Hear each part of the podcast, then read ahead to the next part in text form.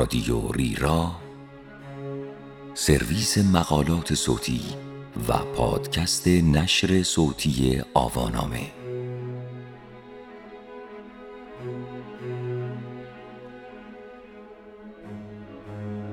خوشبختی دو نوع دارد.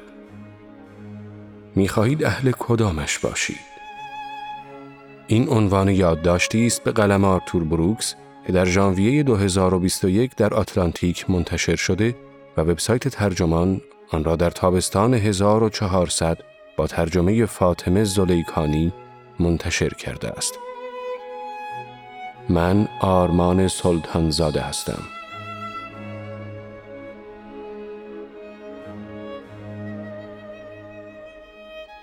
این روزها بازار فروش شادی و خوشبختی داغ است. هر کسی بساتی پهن کرده و توصیه هایی برای رستگار شدن می فروشد. آرتور بروکس می گوید نباید در این وضعیت آشفته گیج شد. در طول تاریخ فقط دو سبک خوشبختی وجود داشته. یا کسانی که می گفتند برای خوشبختی باید راحت گرفت و لذت برد یا آنهایی که لذت گرایی را تحقیر می کردند و می گفتند خوشبخت کسی است که به وظیفش عمل کند. آیا می توانید نزاع لذت و فضیلت را حل کرد؟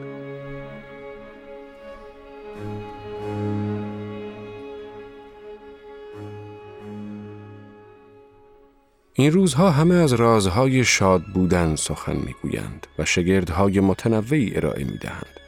اما این روش ها بیش از آنکه کمک کارمان باشند سرگشته امان کردند. برخی از آنها دستورالعمل هایی هستند که می توانند به رفتاری ثابت در زندگی بدل شوند. مانند توصیه به بخشنده بودن و شکرگزاری کردن. برخی هم فعالیت های پیش پا افتادن مانند خوردن کلم و تخت نردبازی کردن. برخی از این روش ها هم صرفاً بنگاه کسب درآمد هستند. اما جدیترین روی کردها به شادمانی با دو سنت فلسفی یونان باستان ارتباط مستقیم دارند. مروجان این دو سنت فکری نیز اپیکور و اپیکتتوس هستند. اگر خلاصه بگویم این دو فیلسوف به ترتیب بر لذت و فضیلت تأکید می کنند. همگی ما عموماً به یکی از این دو سبک گرایش داریم. حدود دو هزار سال است که بسیاری از چهره های شاخص فلسفه یکی از این دو مسیر را پی گرفتند. اگر بدانید کجای این دو مسیر ایستاده اید به فهم عمیقتری از خودتان دست میابید. این فهم تازه کمکتان می کند راهبردهای بهتری اتخاذ کنید و روی کرده متعادل تری به زندگی داشته باشید. مکتبی که اپیکور 341 تا 270 قبل از میلاد رهبری می کرد با نام خودش شناخته می شود. اپیکوریسم. وی باوردا شادمانی محصول آتاراکسیا یعنی رهایی از دقدقه های ذهنی و آپانیا یعنی فقدان درد جسمانی است. فلسفه وی را می توان گونه توصیف کرد. از چیزهایی که دردآورند یا شما را می ترساند پرهیز کنید. اپیکوری ها عموماً هر آنچه را مایه رنج و ناراحتی است ناپسند می شمارند. و حذف تهدیدها و مشکلات را کلید رسیدن به زندگی شادتر می دانند. تصور نکنید اپیکوری ها تنبل و بی انگیزه هستند. در بسیاری از موارد عکس این قضیه صادق است. نکته آن است که آنها ترس و رنج دیرپا را ذاتا ضروری و سودمند نمی دانند و در عوض بر لذت بردن از زندگی تمرکز می کنند. اپیکتتوس متولد سال پنجاه بعد از میلاد و متوفا به سال 135 بعد از میلاد از برجسته ترین فیلسوفان رواقی است. وی باور داشت شادمانی محصول یافتن معنای زندگی و پذیرش سرنوشت خیش است. وی بر اخلاقی زیستن نیز تأکید می کرد فارغ از آنکه زیست اخلاقی چه هزینه هایی به زندگی شخصی ما تحمیل می کند. جان اندیشه فلسفی او این است. مرد باش و به وظیفت عمل کن. آنها که سبک زندگی رواقی را دنبال می کنند معتقدند شادی حقیقی با چشم بستن بر لذات حاصل می شود. جای تعجب نیست که رواقیون عموماً افراد سخت کوشیند که نگاهشان به آینده معطوف است و برای دستیابی به هدف زندگیشان هدفی که خود تعریف می کنند هزینه های هنگفت شخصی را بیشکایت متحمل می شوند. آنها کلید خوشبختی را گذر از رنج و ترس می دانند، نه پرهیز از آنها. پذیرش یکی از این دو سبک زندگی به معنای نفی دیگری نیست. اپیکوریون و رواقیون می توانند با یکدیگر همزیستی مسالمت آمیز یا حتی زندگی مشترک داشته باشند. من و همسرم ترکیبی از این دو نگاه را در زندگی مشترکمان ایجاد کرده ایم. اما تجربه می‌گوید اپیکوری ها و رواقیون عمدتا رویکرد مقابل را تحقیر می کنند. به نظر می رسد مادامی که این دو فلسفه بودند، هر یک از این دو سنت فکری دیگری را تحقیر و تخفیف کرده است. و این امر عمری به درازای تاریخ این دو فلسفه دارد. دیوگنس لایرتیوس زندگی نویس قرن سوم می نویسد اپیکتتوس اپیکور را مبلغی زن صفت می نامید و او را به باد ناسزا می گرفت. تاریخ سندی ارائه نمی دهد اما می توان به آسانی تصور کرد اپیکور به اپیکتتوس این گونه پاسخ می‌داد. حالا خیلی هم سخت نگیر رفیق. فلاسفه تقریبا به مدت دو هزار سال همواره این پرسش را مطرح کردند که کدام یک از این دو روی کرد زندگی بهتر و شادمانی فوزونتری به ارمغان می آورد. اما من در اینجا هدف دیگری را دنبال می کنم. هر دو روی کرد محاسن و معایبی دارند. می‌خواهم بدانم هر یک از ما فارغ از گرایشمان به یکی از این دو سنت فکری از نهله مقابل چه می آموزیم. به اعتقاد اپیکور اندوه ثمره افکار منفی است. علت آن است که بی جهت احساس گناه می کنیم. از اموری می ترسیم که نمی توانیم کنترلشان کنیم و بر وقایع ناخوشایند زندگی که گریزی از آنها نیست تمرکز می کنیم. همگی اینها رهزن شادیند. چاره آن است که آنها را از ذهنمان بیرون کنیم. اپیکور برای آنکه در رسیدن به شادی موفق شویم درمانی چهار ماده‌ای پیشنهاد می دهد. از خدا واهمه نداشته باشید، اندیشه مرگ را به خود راه ندهید، آنچه خوب است آسان به کف می آید، کافیست برای شاد بودن توقعاتمان را کم کنیم و تحمل آنچه ناخوشایند است آسان است. کافیست حتی در میانه رنج ها بر امور لذت بخش تمرکز کنیم. این اتفاق آسان تر خواهد شد وقتی خودمان را در محیطی آرام و در جمع افرادی گرم و صمیمی قرار می دهیم. اپیکور مروج هدونیا بود، مفهومی که از آن واژه هدونیسم یا لذتجویی را استخراج کرده ایم. کاربرد امروزی این واژه احتمالاً چندان خوشایند او نمی بود و آن را به رسمیت نمی شناخت. مراد اپیکور از بیرون راندن افکار منفی، بیمبالاتی و هرزگی نیست. شایعات بی اساس از مهمانی های ناهنجار و مجالس ایش و نوشی حکایت می کنند که اپیکور برگزار می کرد. اما او معتقد بود خطاست برای به دست آوردن لذتهای ساده دنیوی تلاش کنیم چون این لذتها در نهایت خوشنودمان نمی کنند. در مقابل خرد بهترین سلاحی است که اپیکور برای مقابله با اندوه توصیه می کند. برای مثال وقتی ترس از مرگ وجودمان را در بر می‌گیرد اپیکور این عبارت را به کار می‌برد. ما با مرگ سر و کاری نداریم. آنجا که ما هستیم مرگ نیست و آنجا که مرگ هست ما دیگر نیستیم. در مقابل هدونیا روی کرده رواقی اودایمونیا قرار دارد. این واژه به سبکی از زندگی اشاره دارد که در آن بیشترین توانمان را در خدمت عالیترین آرمانهایمان به کار میبندیم. اخلاق گرایی و طبیعت گرایی دو ویژگی بارز رواقیگری است. این بدین معناست که برای بهبود زندگی آنچه می توانیم را تغییر دهیم و آنچه نمی توانیم تغییر دهیم را بپذیریم. دعای آرامش به شدت رواقی گرایان است. اپیکتتوس در رساله خود می نویسد انتظار نداشته باشید اتفاقات آنگونه که دوست دارید رقم بخورند بلکه آرزو کنید آنگونه رقم بخورند که باید و شما نیز به خوبی با آنها کنار بیایید. مراد از اخلاق گرایی آن است که فضیلت را باید شناخت و باید به خاطر خود فضیلت از آن پیروی کرد. اپیکور در کتاب گفتارها می نویسد نخست به خود بگویید می خواهید چگونه انسانی باشید سپس برای رسیدن به آن کارهای لازم را انجام دهید. به بیان دیگر، برای خودتان یک منش اخلاقی تعریف کنید و بر اساس آن زندگی کنید. سخت تلاش کنید و هیچ راه فراری برای خودتان نگذارید. اپیکوری ها و رواقی ها بر جنبه های گوناگون زندگی و نیز بر مرگ تمرکز می کنند. فلسفه اپیکوری معتقد است باید عمیقا و مجدانه به شادی فکر کنیم. حال آن که به اعتقاد رواقی ها جستجوی شادی امری پارادوکسیکال است. بدین معنا که برای به دست آوردن شادی باید فراموشش کنید. خوشبختانه اگر هدف زندگی را دنبال کنیم شادی به دنبال آن خواهد آمد. علاوه بر این اپیکور تشویقمان می کند تا زمانی که زنده ایم مرگ را نادیده بگیریم. اپیکتتوس در مقابل اصرار دارد با مرگ مواجه شویم و دائم در آن تعمق کنیم. این توصیه به یکی از مراقبه های آین بودا شباهت دارد. در این تمرین ذهنی که تدبر در مرگ نام دارد، راهب ها مرگ خود و مراحل فساد جسم را تجسم می کنند.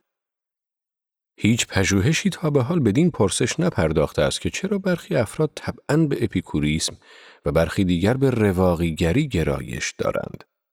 تردیدی نیست که معلفه های ژنتیکی تأثیر گذارند.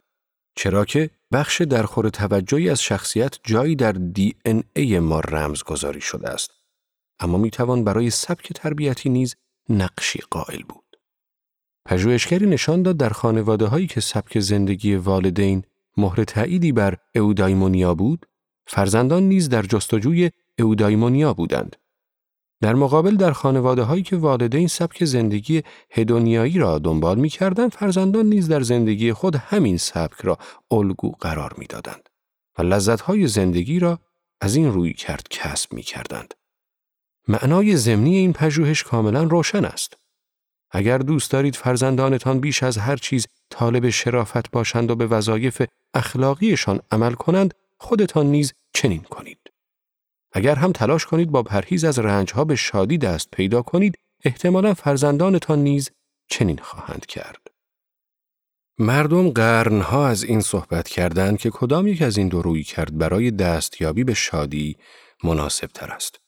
آنها عمدتا تصور می کنند درباره یک موضوع واحد حرف می‌زنند حالان که چنین نیست حقیقت آن است که هر یک از این دو روی کرد جنبه های متفاوت شادی را دنبال می کند.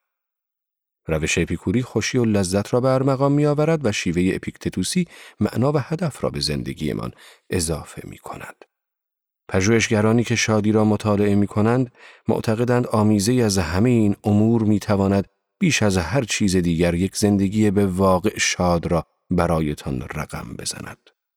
همانطور که اکثرمان درک کرده ایم، اگر یکی از این دو کفه بیش از اندازه سنگین شود و زندگی سرشار از خوشی های کممایه یا کنده از تصمیمات خشک و جدی باشد زندگی خوبی را تجربه نمی کنیم. بنابراین سوال بنیادین آن است که این دو روی کرد را در زندگی چگونه ترکیب کنیم که حاصل کار خوشایند باشد سه راهکار ارائه می کنم. یک خودت را بشناس. این عبارت یکی از عبارتهای مشهور معبد دلفی در یونان باستان است که بر بالای معبد آپولو حک شده بود. این جمله به این حقیقت بنیادین اشاره دارد که اگر ندانیم همکنون کجاییم نمی‌توانیم در زندگی رو به جلو گام برداریم. برای اینکه بدانیم کجاییم نخست باید به سوالی که همکنون می‌پرسم صادقانه پاسخ دهیم. سوال این است. وقتی سر حال نیستم آیا به طور طبیعی سعی می کنم کاری انجام دهم تا اوقاتم خوش شود و لذت ببرم؟ یا ذهنم متوجه معنا و هدف زندگیم می شود؟ حالت اول نشانه آن است که شما به اپیکوریسم تمایل دارید و حالت دوم گویای این حقیقت است که کفی رواقیگری در شما سنگین تر است. اگر علمی تر بگوییم، ابزارهای متعددی ساخته شدند تا گرایش های اپیکوری یا رواقی را تشخیص دهند. این ابزارها از دل های علمی به دست آمدند. برای مثال، پژوهشگران پژوهشی را در ژورنال مقالات آکادمی ملی علوم عرضه کردند که کمک می کند گرایش های لذت جویانه را تشخیص دهیم. گرایش های اودایمانیایی را نیز می توان با پرسشنامه معنای زندگی اندازه گرفت که از سایت مرکز پرسشنامه شادی اصیل در دانشگاه پنسیلوانیا در دسترس است. دلایل خوبی در دست است که این پرسشنامه گرایشات اودایمانیایی را به خوبی اندازه می گیرد. بر اساس این آزمون متوجه شدم تلاش هایم برای یافتن معنای زندگی امتیاز بالایی می گیرد. اما موفقیتم در یافتن این معنا کمتر از حد متوسط است. دو چه دیگر را تقویت کنید. ترکیب لذت و معنا بدین معنا نیست که آنچه را دارید سرکوب کنید بلکه باید آنچه ندارید را تقویت کنید. به محض اینکه گرایش خود را شناختید می توانید راهبردهایی ابداع کنید تا با تکیه بر آنها نظمی را که به دنبالش هستید تقویت کنید. البته با این فرض که هنوز به تعادل نرسیده اید. در پایان هر روز رخدادهایی را که از سر اید بررسی کنید و سوالات زیر را از خودتان بپرسید. این سوالات کمکتان می کند بین این دو کفه ترازو تعادل و تناسب برقرار کنید. آیا این اتفاق لذت بخش بود؟ آیا معنا هم به من داد؟ آیا این اتفاق مرا ترساند؟ چه درسی از این ترس گرفتم تا در آینده کمتر بترسم؟ آیا این اتفاق به نفعم بود؟ آیا این اتفاق به نفع دیگران هم بود؟ تلاش کنید به گونه زندگی کنید که بتوانید به هر دو قسمت این سوالات پاسخ مثبت دهید. از دیگر کارهایی که می توانید انجام دهید آن است که خودتان را درگیر فعالیت‌های عملی کرده و از این طریق نقطه ضعف‌هایتان را مدیریت کنید. برای مثال رواقی ها می توانند برنامه ریزی کنند و هر آخر هفته را با دوستانشان بگذرانند و کارها را به حال خود رها کنند. اپیکوری ها هم بهتر است کاری دشوار و طاقت فرسا انجام دهند. برای مثال برای دوی ماراتون آموزش ببینند. رواقی ها باید این ستون را که از شادی سخن می‌گوید بخوانند و آخر هفته ها با دوستانشان درباره آن صحبت کنند. اپیکوری ها هم باید حین دویدن به واقعیت و معنای مرگ بیاندیشند. 3. برای شادمانی از هر دو روی کرد استفاده کنید. در پایان مهم است اهدافی را در زندگیتان دنبال کنید که برای رسیدن به آنها هر یک از این دو روی کرد دیگری را تقویت کند. این کار آسان است و قبلا در مقاله دیگری از آن سخن گفتم. اطمینان حاصل کنید این چهار مورد در زندگیتان حضور داشته باشد. ایمان، خانواده، دوست و کاری که در آن موفقید و با آن به دیگران نیز خدمت می کنید. هر کدام از این موارد توانمندی شما را در رواقیگری و اپیکوریسم نشان می دهد. همه این چهار مورد مستلزم آن است که در معنای اپیکوری هر لحظه را به کمال درک کنیم و از آن لذت ببریم. و در معنای رواقی نیز سخت کار کنیم و سرسختانه به تعهداتمان پایبند باشیم. جان کلام در این عبارت قدیمی خلاصه شده است که می‌گوید بهترین روی کرد به شادی متعادل ترین روی کرده است. رالف والدو امرسون در مقالش تحت عنوان تاریخ طبیعی خرد این حقیقت را به اختصار این گونه بیان می کند. شخصیت افراد و استعدادهای آنها تکمیل کننده یکدیگرند. جهان بر تعادل نیروهای متضاد استوار است. البته که گفتنش آسانتر از انجام دادنش است. ما چه اپیکوری باشیم و چه رواقی همواره طالب آنیم آنچه به طور طبیعی نصیب ما می شود را دو برابر کنیم. اما این مسیر ما را به افراط می کشاند و در نهایت ما را از سلامت و شادکامی دور می کند. ضرب المثلی قدیمی می گوید کار بدون تفریح عقل را زایل می کند. تفریح بدون کار هم شما را به اسباب بازی بدل می کند. عبارت دوم را رمان نویسی به نام ماریا اجورس سال 1825 در تکمیل ضرب المثل نخست نوشت. دقیقا هم همین طور است. پس ای رواقیون شبها را به خودتان استراحت دهید و دیگر کار نکنید و ای اپیکوری ها وقتش رسیده است کمی کار کنید